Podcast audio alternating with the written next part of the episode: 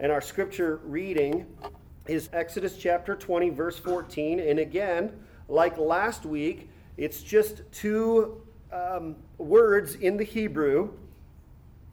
In Hebrew, it's two words. In English, we have to say a few more. You shall not commit adultery. And in Deuteronomy chapter 5, verse 18, it's the same thing. It's just, it adds the word and at the beginning. And you shall not commit adultery. So what? What? Oh, and let me turn to our other scripture reading this morning before we go back to that. Our uh, other scripture reading, as I said earlier, is Proverbs chapter five, and I'll be reading verses one through twenty-three. And I invite you to keep your mark there because we will come back to that chapter in the, the chapters following in a moment. So, hear the word of wisdom from Proverbs chapter 5, verse 1. My son, be attentive to my wisdom.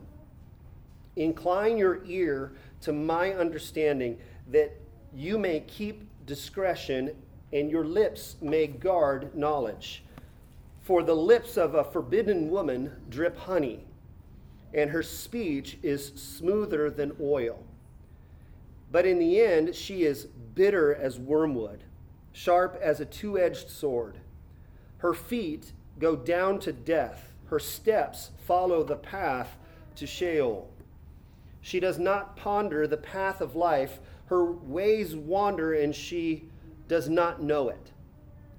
And now, O sons, listen to me, and do not depart from the words of my mouth. Keep your way far from her. And do not go near the door of her house, lest you give your honor to others and your years to the merciless. Lest strangers take their fill of your strength and your labors go to the house of a foreigner.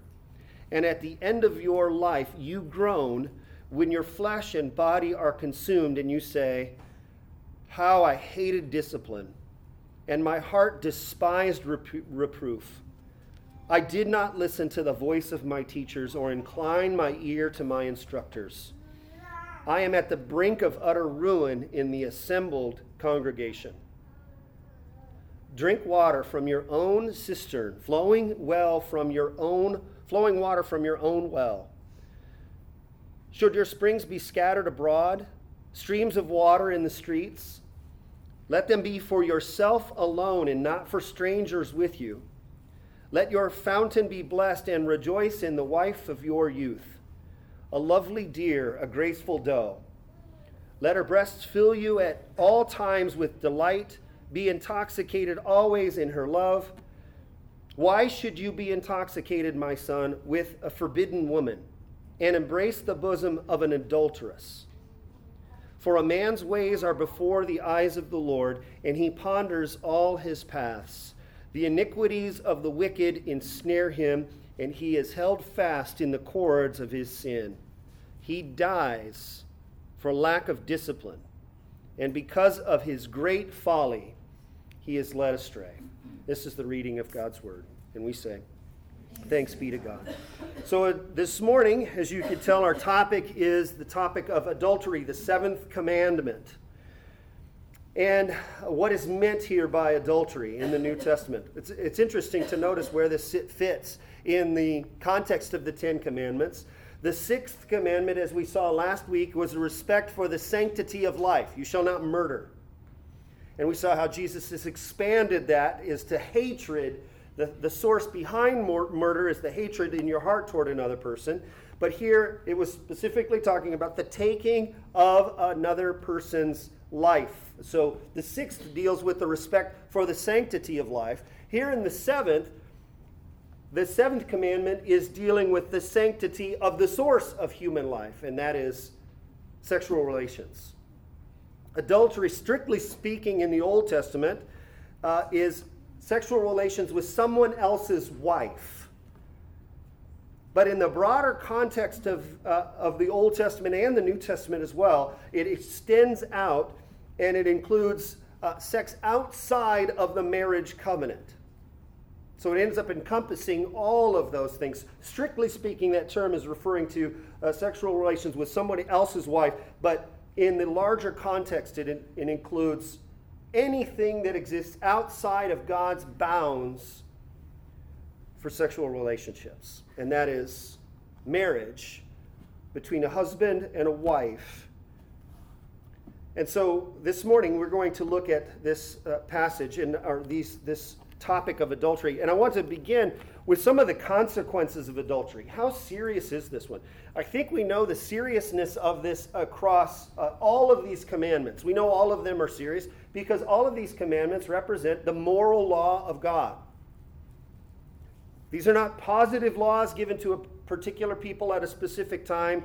We're in no way to, to look at the Ten Commandments and think, well, that would just apply to Israel under the Old Covenant. There were rules and stipulations and decrees and statutes that did apply to Israel under that Old Covenant, but the basis, the foundation of that were the ten words inscribed on stone. And so, because of that, how serious are all of these commandments? And we see some of the seriousness for this seventh commandment of adultery. In that, in the Old Covenant, it was actually punishable by death under the Old Covenant law. See a couple of passages there Deuteronomy chapter 22 and Leviticus chapter 10. Let's read uh, those together. Deuteronomy chapter 22, it says, If a man is found lying with the wife of another man, both of them shall die, the man who lay with the woman and the woman. So you shall purge the evil from Israel. Strong language, strong terms. And I don't mean to scare anybody here, but just to convey the seriousness with which this command uh, is to be taken. Or likewise, Leviticus chapter 20. If a man commits adultery with the wife of his neighbor, both the adulterer and the adulteress shall surely be put to death. These Old Testament commands are the backdrop behind the story in John's gospel uh, and many of the early manuscripts don't have this, but the woman who was caught in adultery. That's the, the backdrop here. And mysteriously, in that story, it says in both of these passages that both the man and the woman were to suffer this fate, but mysteriously, that guy escaped and disappeared, which is why the religious leaders just brought the woman to try and trap Jesus. That's the backdrop for this. So it's very serious. Why is it so serious? You see this here in the second part. It destroys individuals and society. It destroys individuals and by extension, it dr- destroys society. To this, I now invite you to turn with me to Proverbs, chapters 5 and 6 and 7. Much of the Proverbs, especially after chapter 10, are little concise sayings. Um, and so I've often wondered what it would be like to do a sermon series in Proverbs because you don't have like paragraphs or chapters that you can expound because they jump all over the place. But there are parts of Proverbs, there are parts of Proverbs that have extended teachings, and this is one of them. Chapters 5, 6, and 7 it has a couple of topics, but one of the recurring topics is the danger of adultery. The passage that we just read earlier in chapter 5, Proverbs, again, this is Proverbs uh, 5. It speaks here of the forbidden woman. In other passages, it refers to as the evil woman. And I want you to think of this as not like a particular individual, um, that this is uh, adultery personified, which could be an individual, you know, in specific situations. But the idea is this is adultery personified. In the same way that earlier in Proverbs, wisdom is personified as a, as a woman that needs to be sought after. Here, the forbidden woman is adultery personified and it shows the foolishness of adultery. Now, let me kind of give you an outline of the passage that we had just read. here, it begins with an introduction about this forbidden woman and her deadly allure, verses 1 through 6. Proverbs 5 1. My son, be attentive to my wisdom, uh, my wisdom. Incline your ear that you may keep discretion. This is the words of a father to a son, warning him. For the lips of a forbidden woman drip honey. And the forbidden woman there, it's, it's actually in the Hebrew, the word for forbidden there is strange. And you're not to think of this necessarily like a foreigner. You're to think of this as someone uh, who is not your wife. For the lips of a forbidden woman drip honey, and her speech is smoother than oil. I want you to notice that refrain too. The, the allure of her speech and her language. But in the end, she is bitter as wormwood, sharp as a two edged sword. Father is saying to his son, Do not be deceived. You're going to think this is going to be sweet like honey, and it's going to be bitter in the end. And here's the, the danger of it. We talked about how it destroys people. Here's the first glimpse of it. Her feet go down to death. So if you follow her, you're following in her steps down the path to Sheol. To, to follow the seduction of, the, of adultery would be to go to death, to go to Sheol, which is the Hebrew word, which is the abode of the dead. Strong language here.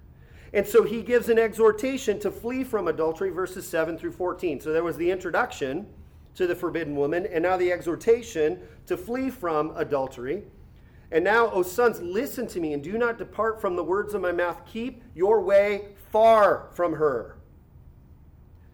And do not go near the door of her house, lest you give your honor to others and your years to the merciless. Again, notice the danger of this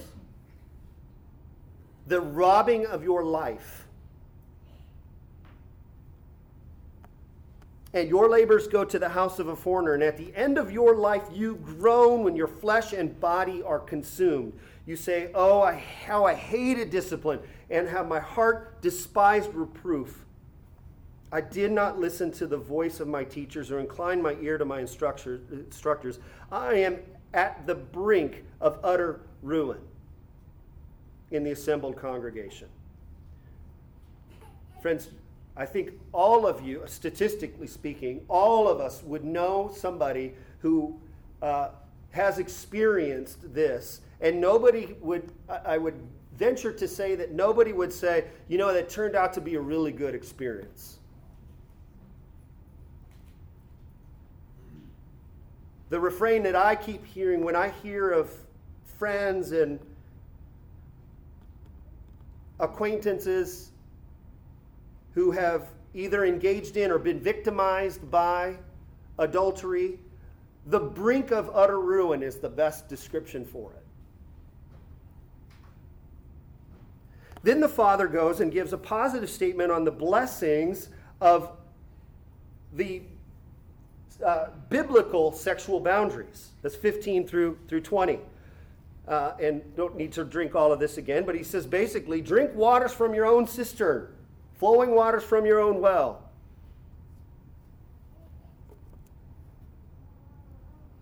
And I love this in verse 18 and rejoice in the wife of your youth.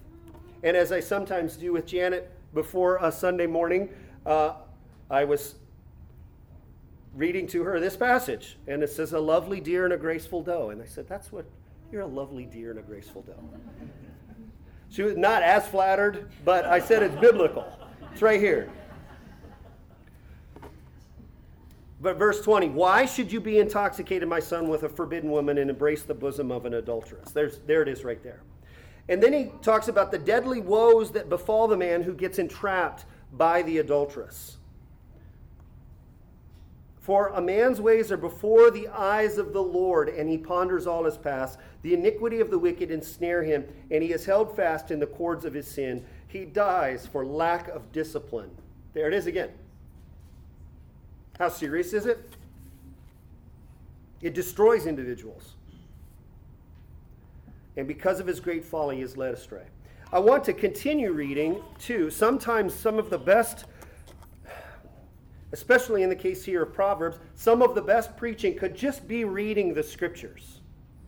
And so I want to continue a little bit here for us to get kind of the fuller picture because I think it's a great picture here of the dangers of idolatry. So let me continue on into chapter 6 and into chapter 7. And I may pause for comments here, but just follow along and hear the word of the Lord here, the warning of the Lord here. Skip to chapter 6, beginning in verse 20.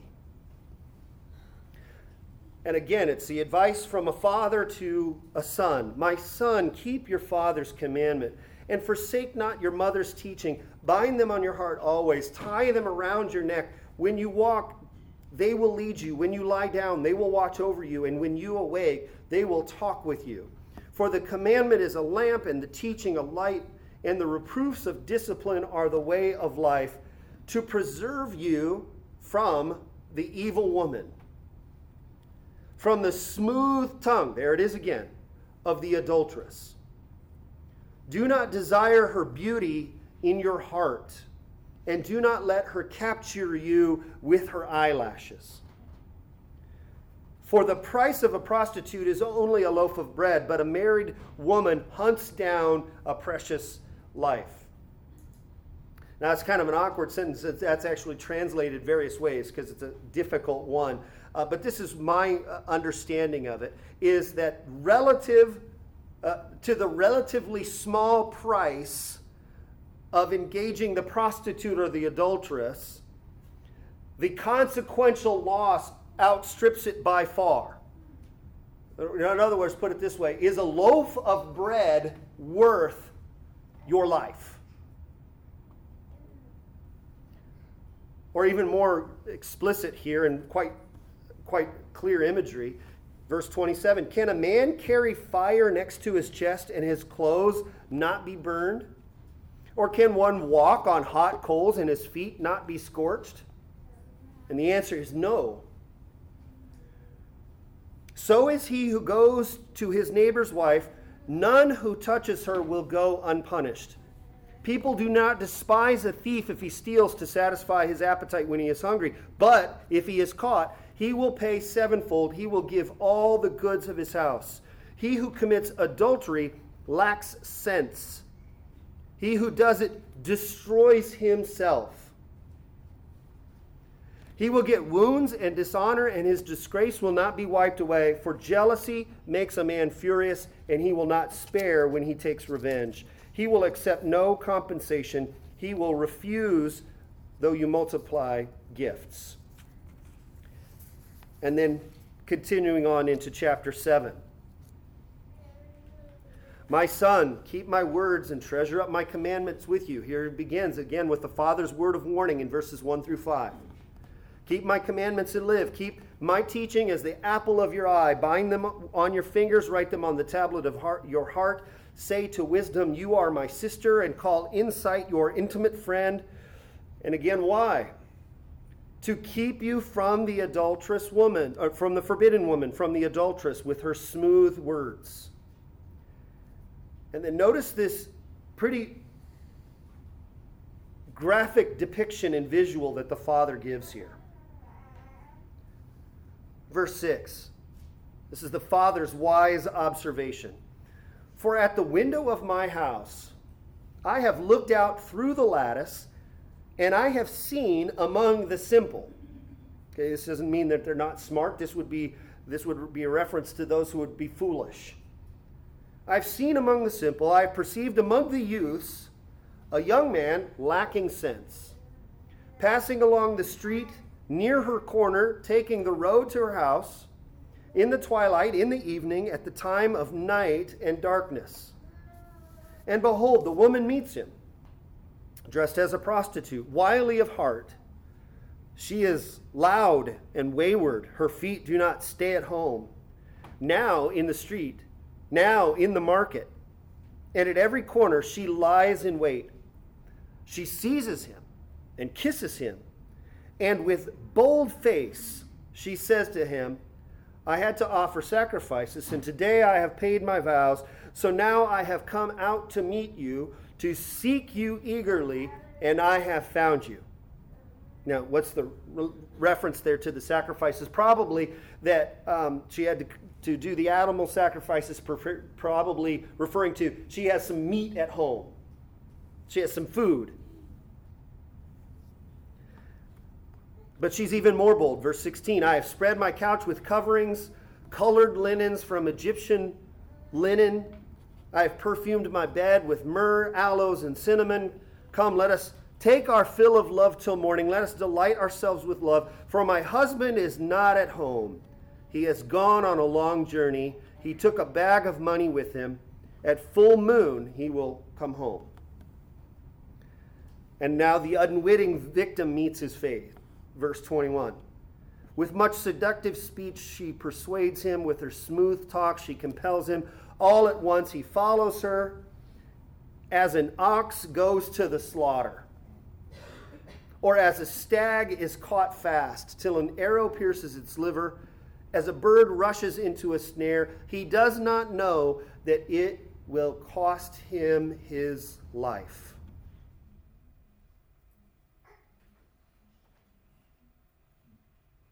And now, O sons, listen to me and be attentive to the words of my mouth. Do not let your heart turn aside to her ways. Do not stray into her paths. For many a victim she has laid low, and all her slain are a mighty throng.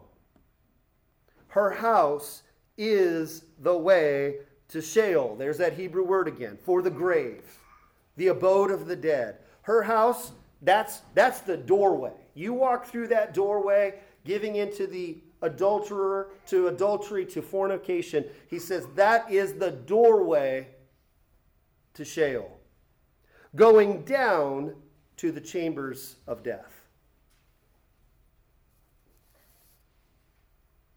Why is this so serious? Because it destroys lives. And again, adulterers will face God's judgment. Adulterers will face God's judgment. The book of Revelation uh, ends with this graphic dis- depiction of the, the judgment, the finality of it. And this in verse 8 it says, But for as for the cowardly, the faithless, the detestable, as for murderers, the sexually immoral, and here's the umbrella term referring to all of it sorcerers, idolaters, and all liars, their portion will be in the lake that burns with fire and death, which is fire and sulfur, which is the second death. Where's the writer of Hebrews says, Let marriage be held in honor among all, and let the marriage bed be undefiled. Why? For God will judge the sexually immoral and idolatrous. Adulterous. This is why it's forbidden. This is why it is so bad. This is why it is so dangerous. And so much more so when we get to the New Testament, when we get to the words of Jesus. Notice what Jesus says in Matthew chapter 5. Again, on the Sermon on the Mount, you have heard that it was said, You shall not commit adultery. And here again, he's quoting from Exodus chapter 20 and Deuteronomy chapter 5. He says, You've heard it was said. And like he's done throughout the Sermon on the Mount, he's going to say, Here's the commandment. And now I'm going to give you the, the, the back meaning behind it, the deeper meaning that's behind this. Like he had done with murder, which we saw last week. He says, You said, Do not murder. He says, I tell you, anybody who hates his brother does the same here. You have heard that it was said, You shall not commit adultery. But I say to you that everyone who looks at a woman with lustful intent has already committed adultery with her in his heart.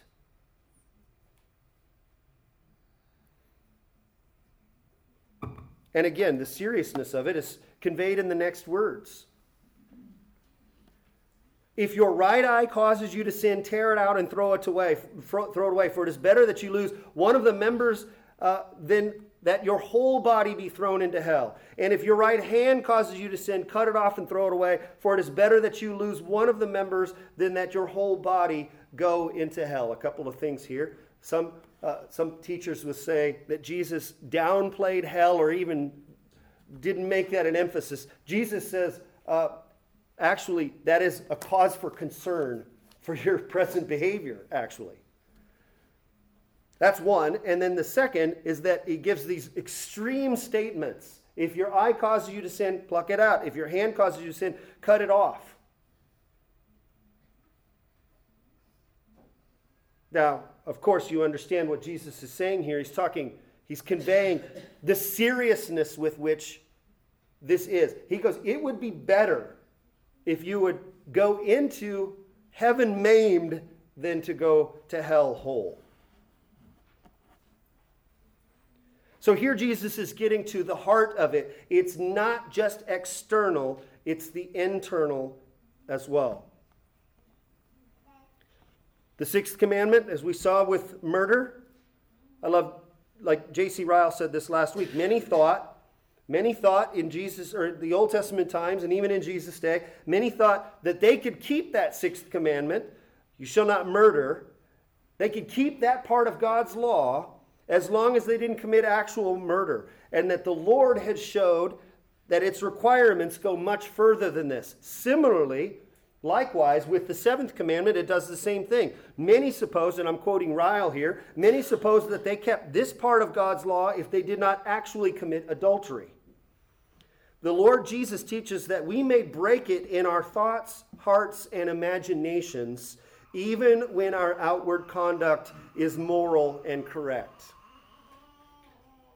The God with, with, with whom we have to do looks far beyond actions. With him, even a glance of the eye may be a sin. And this is why the Westminster Larger uh, Confession, uh, Larger uh, Catechism, uh, follows along with what we did in our catechism questions here. What is, what is forbidden, what is permitted. It begins by talking, it's much longer and much more expansive, but it begins by dealing with the externals. So, what's forbidden in this command against adultery? Understanding that there's a bigger picture here. When you read through all of the Old Testament, you understand it's anything outside of the marriage covenant relationship. And then when you look at what Jesus has to say about it too and goes inward, it begins with the externals and then goes to the internals. Externally, it says here's what's forbidden adultery, fornication, rape, incest, and sodomy. And by the way, as, as, as legalizing abortion was one of the greatest violations of the sixth commandment today, so legalizing same sex marriage was one of the greatest violations of the seventh commandment today. That those are been legalized is really a statement of the true spiritual nature of our country. But moving on. Begins with the externals adultery, fornication, rape, incest, sodomy, all of those forbidden, and as well as polygamy and polyamory, having more wives or husbands than one at the same time. I remember 10 years ago th- looking down the road and seeing where we were going as a country, and I was like, you know what? It's going to get to where we're going to, you're going to have open arguments for polygamy. And you're going to have open arguments even for, uh, for incest and other types of things. And I remember that being met with a little bit of suspicion, and here, here we are. But it doesn't just focus on the externals. Following the teachings of Jesus, it goes to the internals as well. And it adds these it says, all unnatural lusts, all unclean imaginations, thoughts, purposes, and affections all corrupt or filthy communications, or listening thereunto, wanton looks, impudent or light behavior, immodest apparel, prohibiting of lawful and dispensing with unlawful marriages, entangling vows of single life, undue delay of marriage, unjust divorce or desertion. Lascivious, and this is, again, this is several centuries old. Uh, lascivious songs. Did I pronounce that right? lascivious songs, books, pictures, dancing, and stage plays. They would update that to, to streaming TV shows and movies. All other provocations to or acts of uncleanness, either in ourselves or others. So they're, they're warning here this is what's forbidden. You've got to understand there's a bigger picture here. It's not just the externals, it's the internals as well. And what are the things, what are the inputs that you're allowing in that is slowly eroding? You're staying far away from that woman's door. It goes on to say what's required. What are the duties required? Well, chastity of body, mind, affections, words, and behavior. And I love this line too and the preservation of it in ourselves and others. Watchfulness over the eyes and all of the senses. Temperance, keeping of chaste company. Modest apparel, marriage by those who have not the gift of uh, continency conjugal love and cohabitation, diligent labor in all our uh, callings, shunning all occasions and uncleanness, and resisting temptations thereunto. Adultery is very, very serious. And it's so, in the larger um, backdrop here of sexual immorality, is so pervasive today. But another reason why I think it's very, very dangerous and very bad, and, and follow with me here because we've been talking about actual or what I'll call literal adultery. But in the Bible, both the Old Testament and the New Testament, they take this idea of adultery and they uh, make it a metaphor for faithlessness in your relationship with God. Or, in other words, they, there's, there's also such a thing as spiritual adultery. Time does not permit us, if you want to, you could go through, say, a prophet like Jeremiah, who uses this metaphor for Israel's unfaithfulness. And he says, and you know what you're like? You're, you're actually. You're actually like an unfaithful spouse who's going and committing adultery with all of the other deities. You're demonstrating a, a total undermining of what is a beautiful picture of God and his people. With God, with his covenant loyalty and faithful love for his people, and your response to that is to wander away. I think Jeremiah often speaks about how you go and spread yourselves out on the tops of high hills and under under trees, which would be kind of where the places of idolatry would have been in that day. It's a spiritual adultery. And this is why. Why does this matter so much? Because one of the metaphors for Christ's relationship and his union with his people, his church, is marriage. We saw this a couple of weeks ago in Ephesians chapter 5. And I was looking at it, uh, um, at it from the perspective of the roles, the household codes. But we didn't spend a lot of time on this aspect of it here, but in Ephesians 5, you can turn there if you want. It says, Wives, submit to your own husbands as to the Lord. Oh, so, okay. For the husband is head of the wife, even as Christ is the head of the church. Okay, so it's now, oh, I see. What you've, so earthly marriages then are a picture of the relationship with Christ and his church. Likewise, it does the same with husbands. Husbands, verse 25, love your wives. How? As your elders taught you to.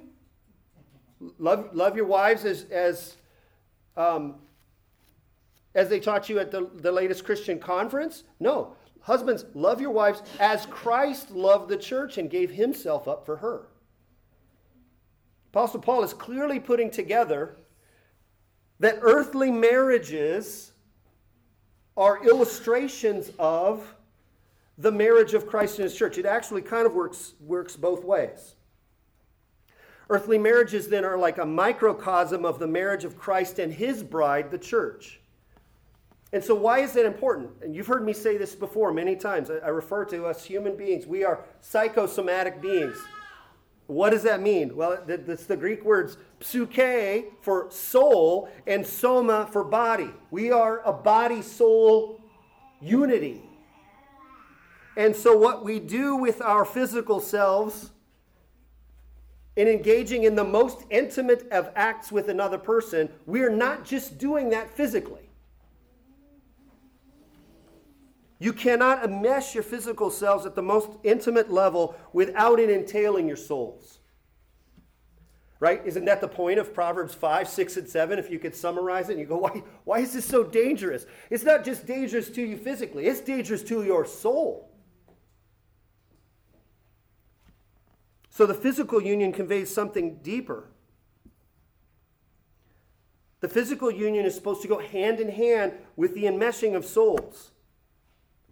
And this fact is embedded by the Creator as image bearers, and it's why this matters so much. It's why God chose the metaphor of marriage for the union between Himself and His church and all that it represents exclusivity, fidelity, covenant loyalty, wholehearted devotion, trust, steadfastness. The marriage union is to embody those things because Christ embodies those things. Christ embodies those things for the church. And so, in the way that Christ is faithful, covenantally faithful with his people, and calls his people to be likewise, so should our marriages be. So should the marriage bed be. It should be protected and saved. So, in a way, this gets us then to the gospel that Christ indeed does forgive us. And I, I, think of forgive us for our waywardness and for our unfaithfulness. I love the prophet Hosea, the story of Hosea, where the Lord commands him to go and engage with and marry someone who ends up becoming unfaithful to him. And, and he makes that that's an illustration of my faithful love for those who are wayward, who have committed sins, who have lost their way, whose souls are going to Sheol, and yet through Christ and faith in him, we could be reconciled and brought back to him. So, friends, this command is a serious command and it is applicable to us today. And not just what we do with our physical bodies, but with what, as Jesus said in Matthew chapter 5, you have heard that it was said, You shall not commit adultery. But if you look at a woman lustfully in your heart, you've already committed that. Jesus says, Put to death those sorts of things. And how, how do we do that? Well, I think we return back to Christ. We run to Him. We receive the, the open arms that He offers to us. That we rest in His work. It's a challenge in our days to keep your thoughts and your minds pure. There's lots of different suggestions and tips for how we could do that. But perhaps the first is to realize how much Christ loves you, how faithful he is to you, and that you would rest in his love for you. Amen. with that in mind, let us take together our Lord's Supper. Because what better way to celebrate this than to remind ourselves of this gospel than to partake of the meal that Jesus gave us? It is sometimes called communion. We call it the Lord's Supper, but sometimes it is communion because it is reminding us of the union that we are, have with, with our Savior. It's an ongoing reminder of our covenantal relationship with Christ. And so before we do, I invite you to just take a few moments. I know we've, we've prayed a prayer of confession earlier, but perhaps the Spirit of the Lord has brought to mind some more ways that you can bring before our Savior. As the scriptures call us, we are able to come and confess our sins boldly before the throne because he is faithful and just to cleanse us from all unrighteousness. And so perhaps there's been ways in which hearing the words of Jesus or the warnings in Proverbs may this give you an opportunity to just confess those and bring them before your Savior.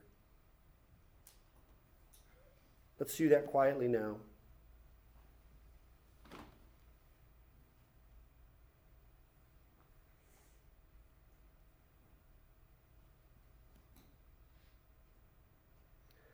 Gracious Heavenly Father, we thank you for this meal of our Lord and what this represents for us, this means of grace, where we are reminded of the gospel.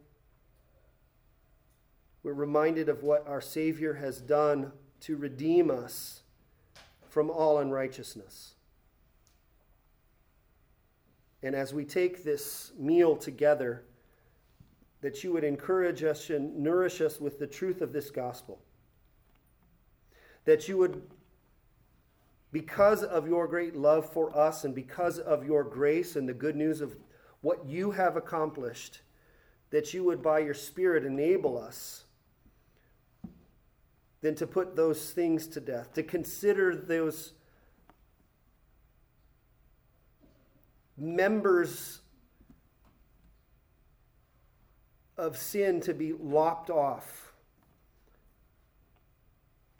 and that we would rejoice in our, the union we have with our Savior. So we thank you that we could come to this table with joy and rejoicing. And we pray this in Jesus' mighty name. And all God's people said, Amen. Amen.